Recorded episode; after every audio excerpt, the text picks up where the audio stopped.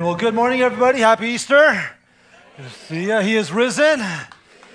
Indeed, uh, it's great to see you guys. I just want to welcome you and uh, welcome to all of you in the family room on the side on video. Glad you guys are here too. Uh, man, what a what a glorious morning, right? Sunny, shiny, and all you guys look so beautiful. You're amazing. It's a great morning. Hey, I've got a question for you. And what happens in your head and your heart? What kind of thoughts and feelings and associations do you have that are stirred up in you when you hear certain names. You know? Like, for example, when I hear the name Rika, I think about my beautiful wife. I think about my bride. I think about, uh, you know, the mother of my children. I think about my best friend and, and, and how we've just journeyed for 20 years now through the ups and downs of life. And, and uh, when I think about her and her name, I just have these powerful, uh, lovey-dovey, emotional, you know, intimate, powerful feelings when I hear the name of Rika. When I hear the name Monty, and no offense if any of you here might be happen by chance to be named Monty, when I hear Monty, I don't have those kinds of feelings. Uh, when I hear the name Monty, I think about a boy who bullied me in fifth grade, all right? And, and uh, this was Monty's, I think this was Monty's just determined focus on life, was to make my life miserable. And so every time I saw him, he'd be pushing me around, incessantly calling me four eyes. He'd sit behind me. Maybe you had this guy too. He'd sit behind me and flick my ears, like, you know, I think I still have indentions in my ears from Monty, you know? And uh, that didn't feel good. My whole entire fifth grade year was like the reign of Monty in my life, you know? Uh, funny, years later, I ran into Monty in the mall. And about that time, I was six foot one, 210 pounds, pretty fit dude. Monty still looked like he was in fifth grade. so just do the math there for a second. I just kind of towered over him. And I reached down for the deepest voice I could muster up Hi, Monty. and my mind had all these options of what I could do in that moment. But thankfully, I loved Jesus and I didn't act upon any of them. And so, uh, those are the thoughts that are stirred up when I think about Monty. What about you?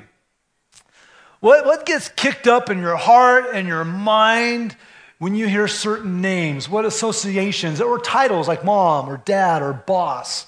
What happens when you look at some of the, the famous names of history, whether it's a celebrity or political leader, when you hear about names like Adolf Hitler or, or George Washington or Martin Luther King, or when you think about names like Miley Cyrus or LeBron James or you know whatever, like what are thoughts and emotions get kicked up in you when you hear names? But more importantly, what is stirred up in you when you hear the name above every name?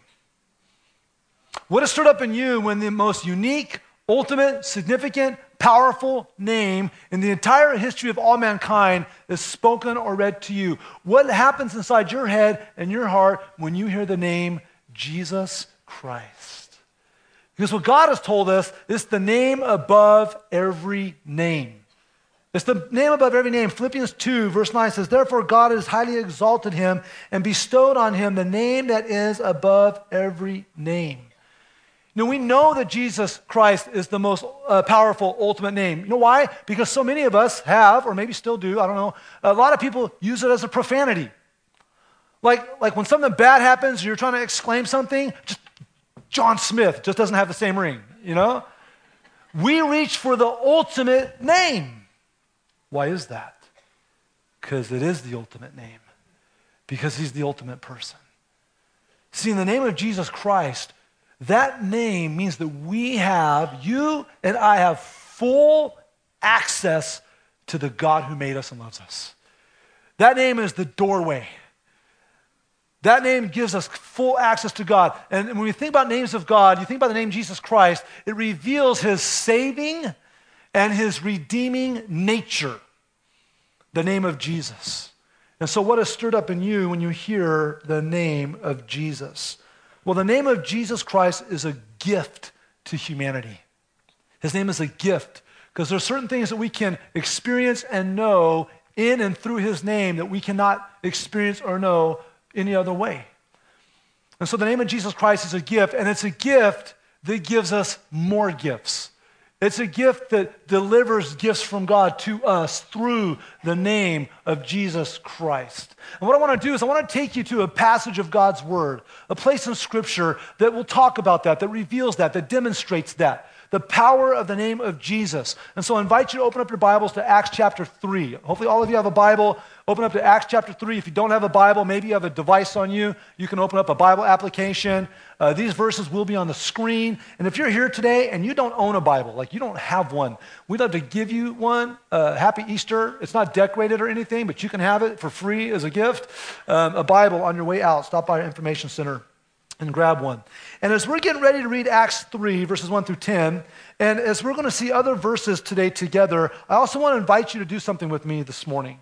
Whenever we read or come across the name Jesus or Jesus Christ in Scripture, I want to invite you to say it out loud with me, all right? Everybody, you guys in the family room, uh, everybody, when you see or hear the name Jesus Christ, just say it out loud with me as we go through our passage. So, Acts 3, verses 1 through 10, we're just jumping right in. Now, Peter and John were going up to the temple at the hour of prayer, the ninth hour.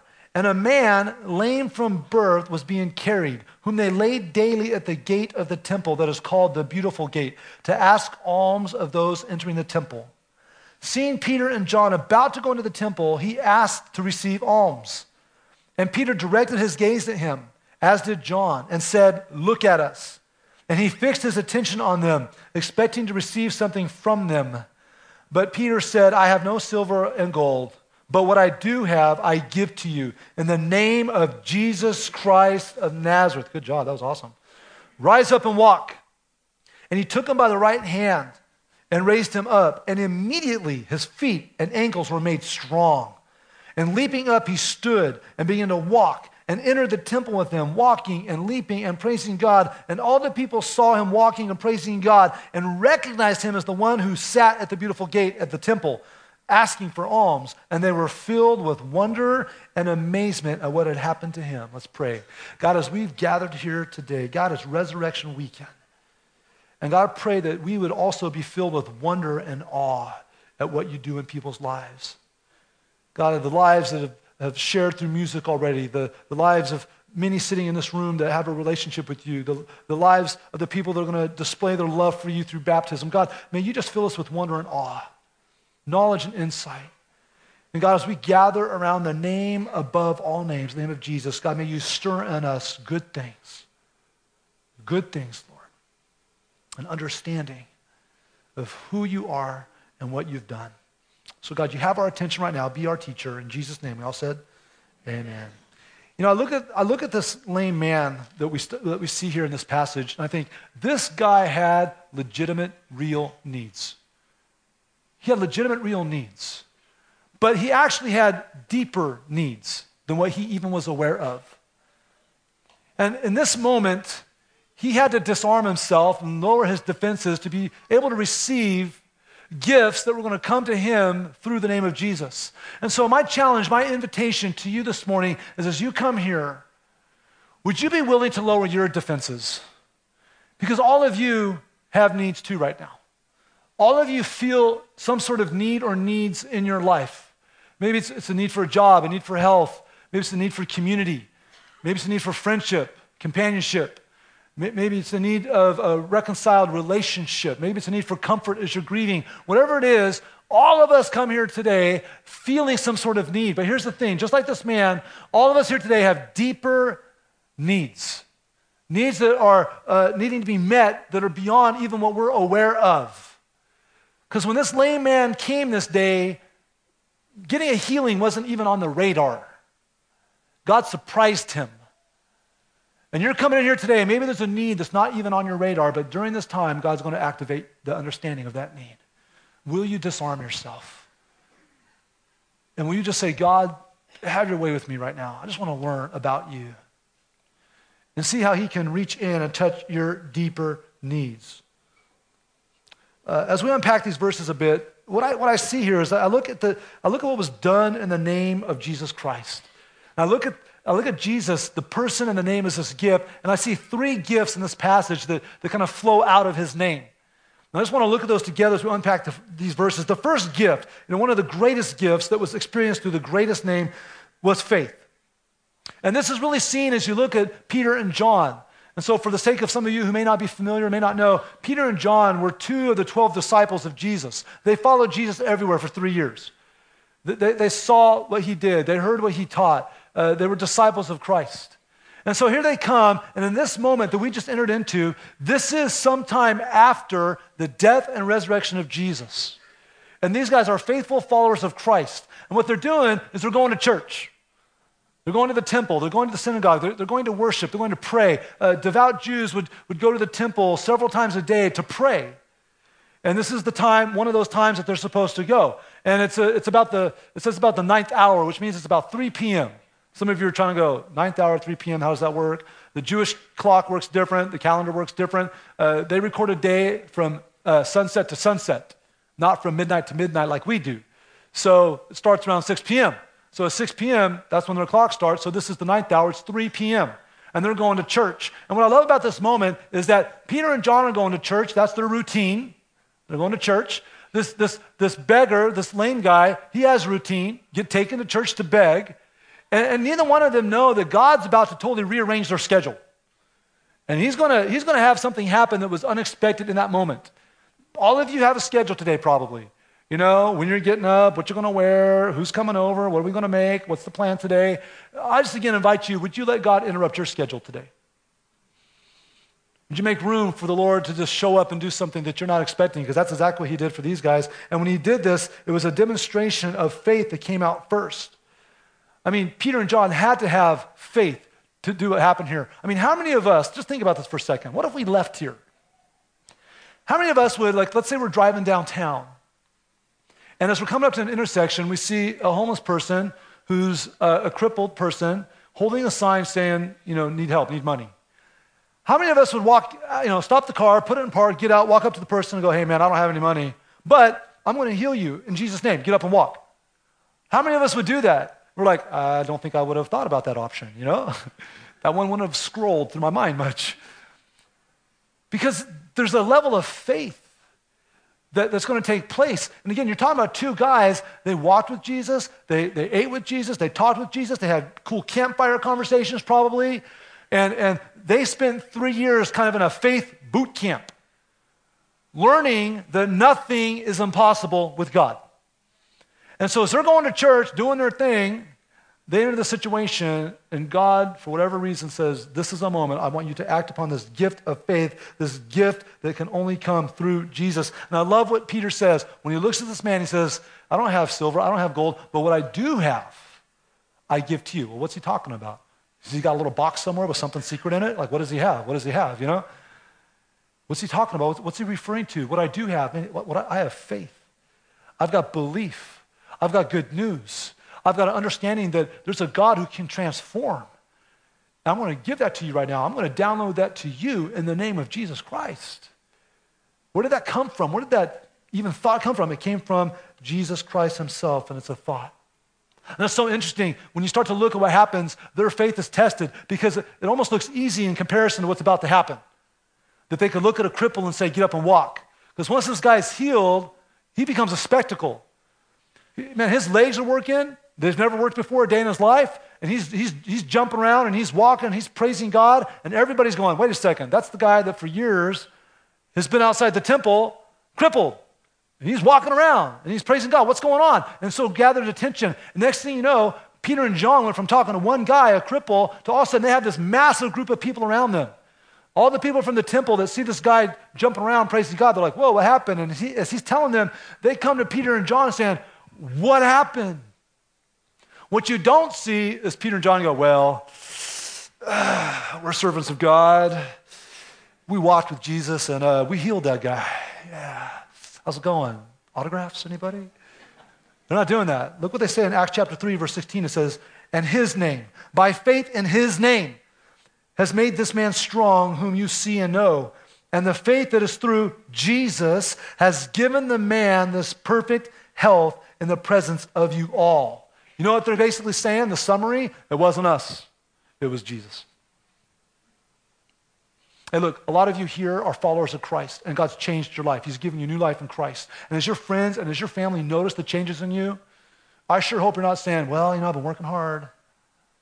Well, I've been, you know, I've been, I've been reading my Bible, I've been studying. You know what we say? We say, you know, whatever change you see in me, Jesus did it. Jesus did it. Some of you here, your family, your friends of maybe uh, someone who's brought you today, and you've seen the changes in this person's life. Maybe you even kind of mocked them or challenged them or, oh, it's just a phase you're going through or what's going on in you. You know, when you look at the changes, the legitimate, authentic, genuine changes that are happening, why they're not doing drugs, why they're breaking through addictions, why they're, they're not the womanizer they used to be, why they're not, you know, stealing the stuff or lying like they used to, and you go, what happened to you? You have the answer right now through Jesus Christ. And Jesus makes that same gift available to you. He's holding that gift out open to you. So it was a lot of faith for Peter just to look at the cripple and say, Get up and walk. It took a lot of faith to look at this giant crowd of people now that were swarmed around him and saying, Hey, it wasn't us, it was Jesus, but it gets even thicker than that. Because not everybody that was hearing about this healing was a big fan. Because you've got a lot of religious people there at the temple, a lot of religious people in Jerusalem going, We're not a fan of Jesus. Remember, we killed him. So we're not a fan of his followers. Now we're hearing that a couple of these guys are talking about Jesus still. They're talking about his death. They're talking about his resurrection. And now we hear that some guy got healed in the name of this Jesus guy. This isn't, this isn't good. And so if you continue reading through Acts chapter 3 and Acts chapter 4, what you see happens is all of a sudden all the religious power players of that region now are on John and Peter. You've got priests, you've got like the, the version of the Jewish military police, you've got, you know, all these groups and gatherings and the high religious families basically coming to Peter and John saying, Who do you think you are? What do you think you're doing? They arrest them, they hold them overnight, and the next day they have this massive gathering, not such a welcome gathering. They put John and Peter in the middle, and they're basically grilling them. Who do you think you are? What do you think they're doing? Well, they reach down and tap into that gift of faith. Look how they respond to these people. In Acts 4:10 it says, "Let it be known to all of you and to all the people of Israel that by the name of Jesus Christ of Nazareth, whom you crucified, whom by the way God raised from the dead, by his name this man is standing before you well." Man, three different groups of audience. One cripple, faith, one message in the name of Jesus. Whole group of people, why is this guy well? In the name of Jesus. Now you got this hostile um, adversarial crowd. What's going on in the name of Jesus? It all happened in the name of Jesus. How could these guys do that? Because they had received this gift of faith through the name of Christ that now they're utilizing and they're exercising. Let me just encourage you, for those of you in this room today, that you're a follower of Christ. You love Jesus, you believe in Jesus, you follow Jesus. The only difference between you and Peter and John right here is that you live in a different time. That's it. These guys lived in a different time. And their relationship with Christ empowered them to exercise this gift of faith that was through Christ. And you and I, we have that same faith available to us.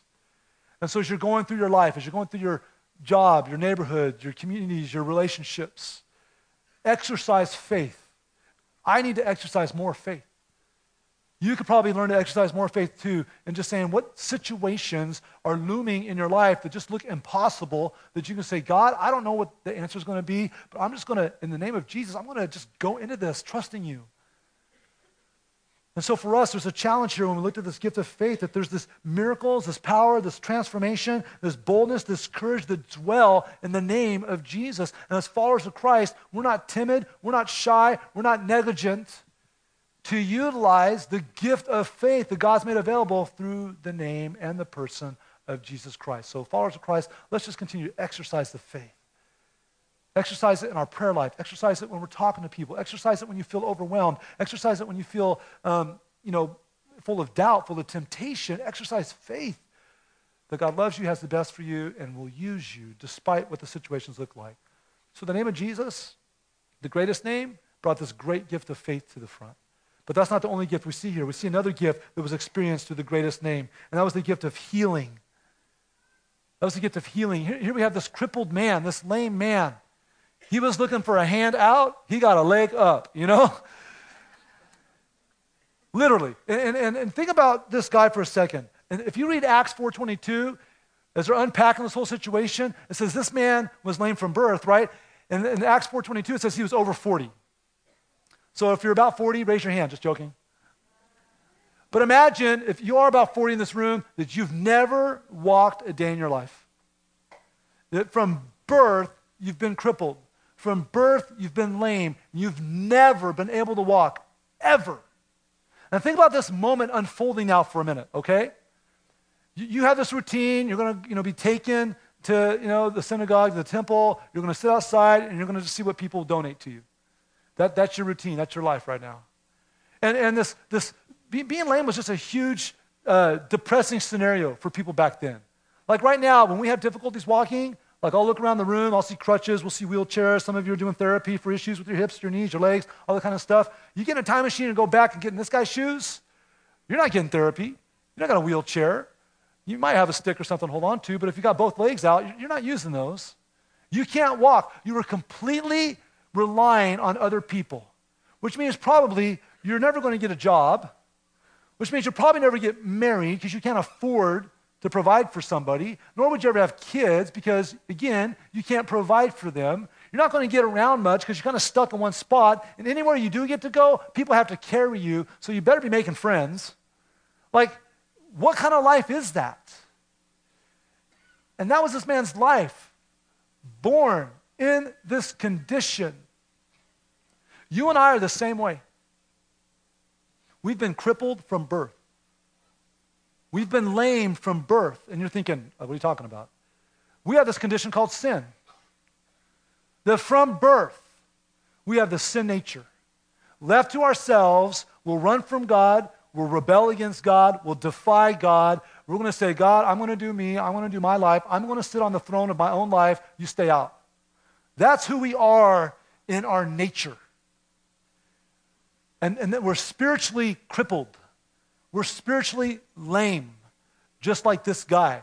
And this guy needed a healing. You and I need a healing, a spiritual healing.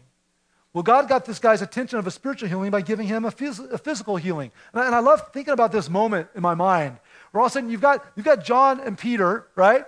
And what they're doing is they're walking up to church, you know, and they got this other guy, he's being carried up to church. And as they're starting to meet there, the guy just does his thing. He's handing out, you know, he's sticking out his hand or a cup or a bag or whatever he's got. And he's saying, you know, alms, alms for the poor, or whatever he says. You know, it's probably in Hebrew. It probably didn't sound like that. And, um, and, and sticking out asking. And all of a sudden, these guys stop. And he's thinking, ooh, this could be good. Then the two guys look at him and say, look at us. He's thinking, oh, this could be payoff. Yeah, I'm looking at you. So he was expecting to receive something from them. Yeah, yeah, yeah. Hey, I don't have any silver or gold. That's like just, you just see the guy's jaw drop, like, oh, that's a bummer. This isn't going to go the way I thought, you know? And then Peter's saying, but what I do have, I give to you the name of Jesus Christ. Rise up and walk. And what would you do if you were the cripple? I'd be going, right. Peter reaches down, grabs him, pulls him up. And it says there that his ankles and his feet were strengthened. That's where the problem was his ankles and his feet says they were strengthened. This man received this healing. See, he was looking at the needs he had that needed to be provided with the money. He was counting on the handoff, the, the handouts to get by, but his deeper, truer need was being met. Again, what is your deeper, truer need that needs to be met today? What does God need to heal in your life? We look at the situation and we come to the terms that God is a healer. And just like he healed the weak areas in this man's legs, he can heal the weak areas of your life. Where are you weak this morning? Where are you weak? Are you weak in faith? Are you weak because of doubt? Are you weak because you're fatigued? Are you weak because you're depressed and discouraged? Like, what's weak in your life? Are you unable to forgive people who've hurt you? Is your forgiveness ability weak? Is your ability to believe weak? Is your ability to trust people weak? In the name of Jesus Christ, through the person and the power and the name of Jesus Christ, whatever is weak in your life can be healed. It can be strengthened. You, God can restore your ability to trust. He can restore your ability to believe. He can restore, restore your ability to forgive. Some of you sitting here have forgiven people that have done hideous things to you. You know why? Because it really wasn't you that forgave them. It was tapping into Christ, and Christ forgave them through you, and you just are along for the ride. In Christ, whatever's weak in, in, in me, whatever's weak in you can be strengthened in Christ, but not in any other way. It's a healing. This is a healing work of God. Now, I know what some of you are thinking. Some of you are thinking God doesn't heal. And you're thinking that because you've asked Him. You've asked him to heal a sick loved one, and they didn't get healed. You've asked him to bring back a child who's run from you and run from God, and they haven't come back yet. You've asked and begged and pleaded in a hospital bed next to someone that doesn't look like they're going to make it, that didn't make it. And you hear other people talking about praying and trusting God because God's going to do something, and it didn't turn out the way you wanted it and the way you were hoping for, and you just said, God doesn't heal. We, need to, we need to just fix ourselves for a second. Let me just encourage you God does heal. God still heals. God can still heal broken bodies. God can still heal broken hearts. Some of you are sitting with a broken heart. God can heal your broken heart. Some of you have broken homes. He can heal it. Some of you have broken minds. He can heal it. Some of you have broken relationships. God can heal it. There is nothing that you and I can experience that God can't heal. God can heal. He just doesn't always heal. God heals. He just doesn't always heal. God can do miracles. He's just not always going to do a miracle. And so we have to understand we can ask God to heal, we don't command Him to heal.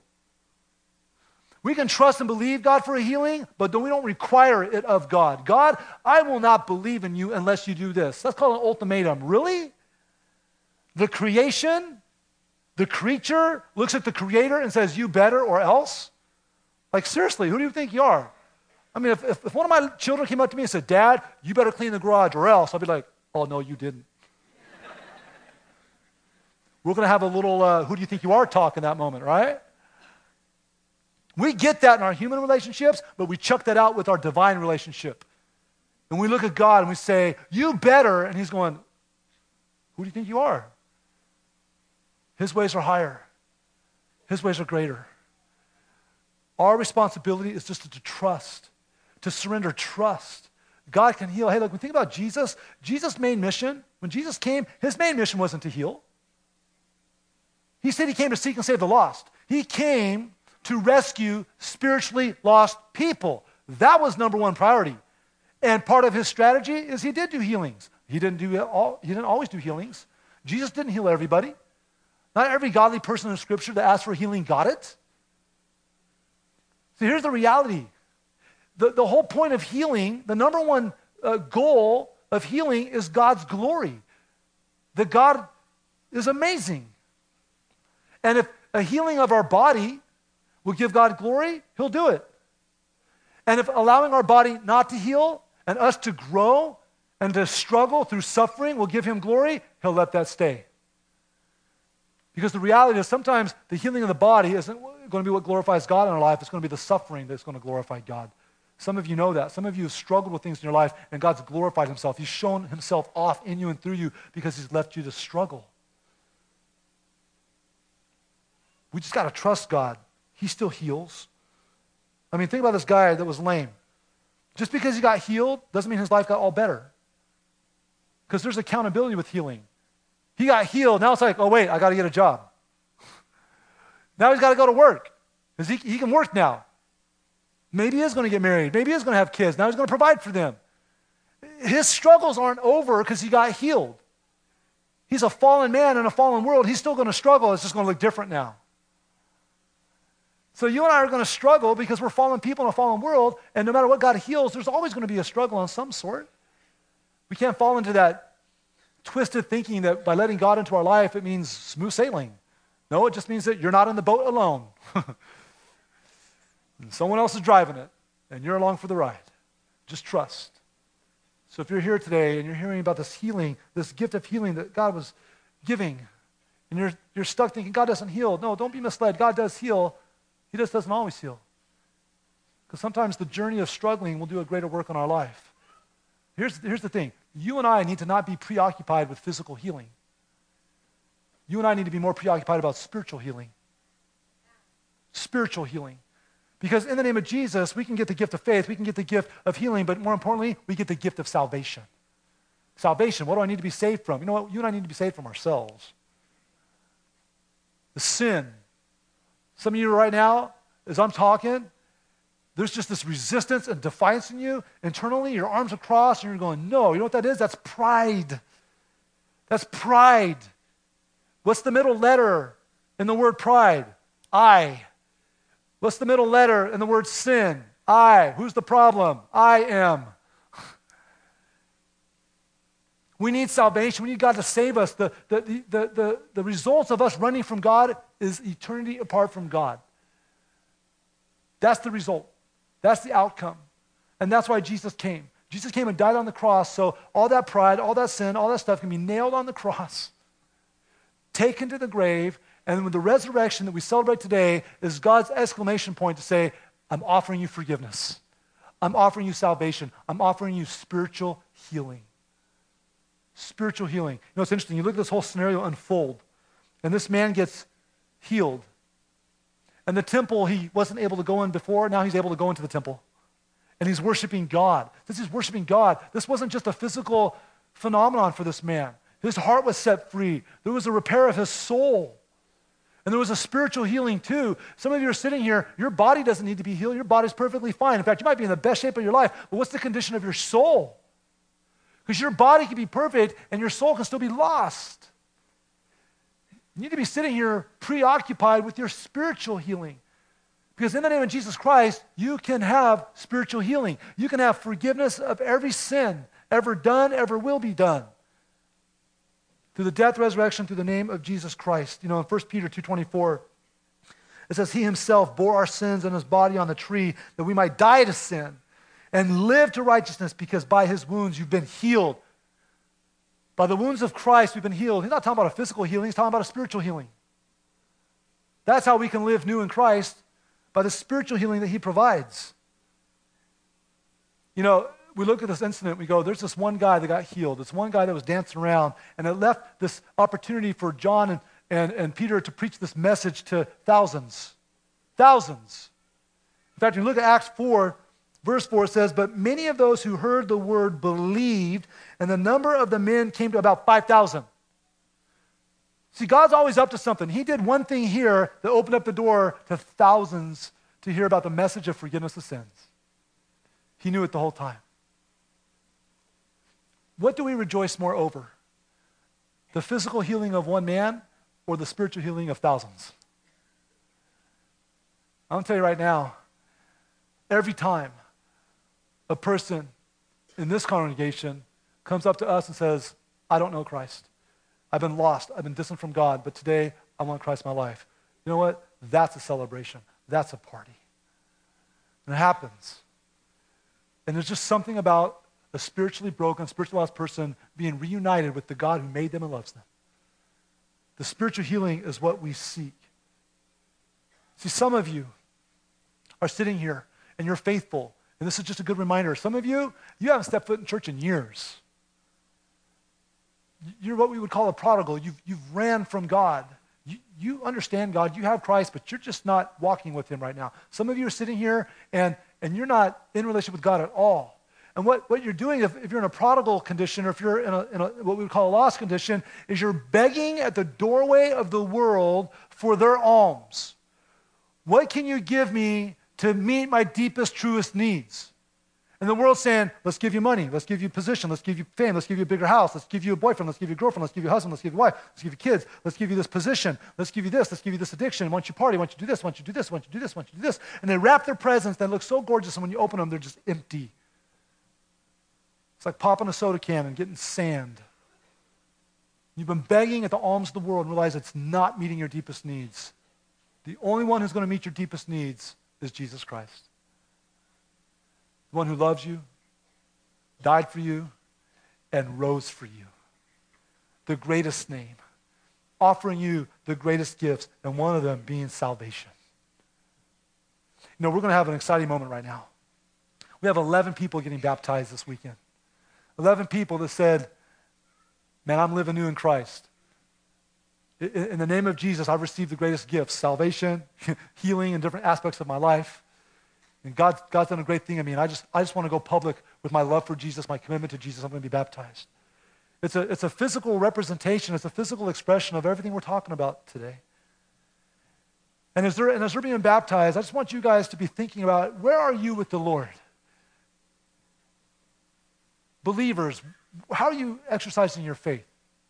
Those of you that have drifted, what's it going to take for you to come back? Are you going to let God interrupt you? Are you going to lower your defenses?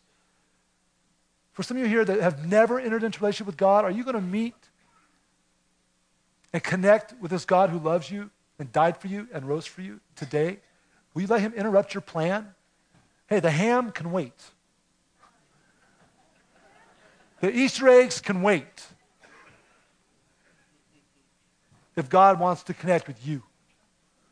And so please just be thinking about that and praying about that as we get ready to celebrate what God has done in the people's lives that we're about to see. Would you pray with me? Lord, thank you for the message of new life. Thank you for the message of salvation. Thank you for the message of healing. Thank you for the message of faith. These are all gifts that you've given us. Gifts, great gifts from the greatest name. And God, I pray right now for everyone in this room that as we're getting ready just to share and celebrate a couple lives that have been transformed and changed by Jesus, God, that all of us would evaluate our relationship with you right here, right now. God, lower our defenses. God, speak to us. Lord, would you reconcile the lost to you? Would you restore the broken? Would you give eternal life and new life to those who've never had it before? You have our attention. Speak to us, move in us, we ask. All of us said together.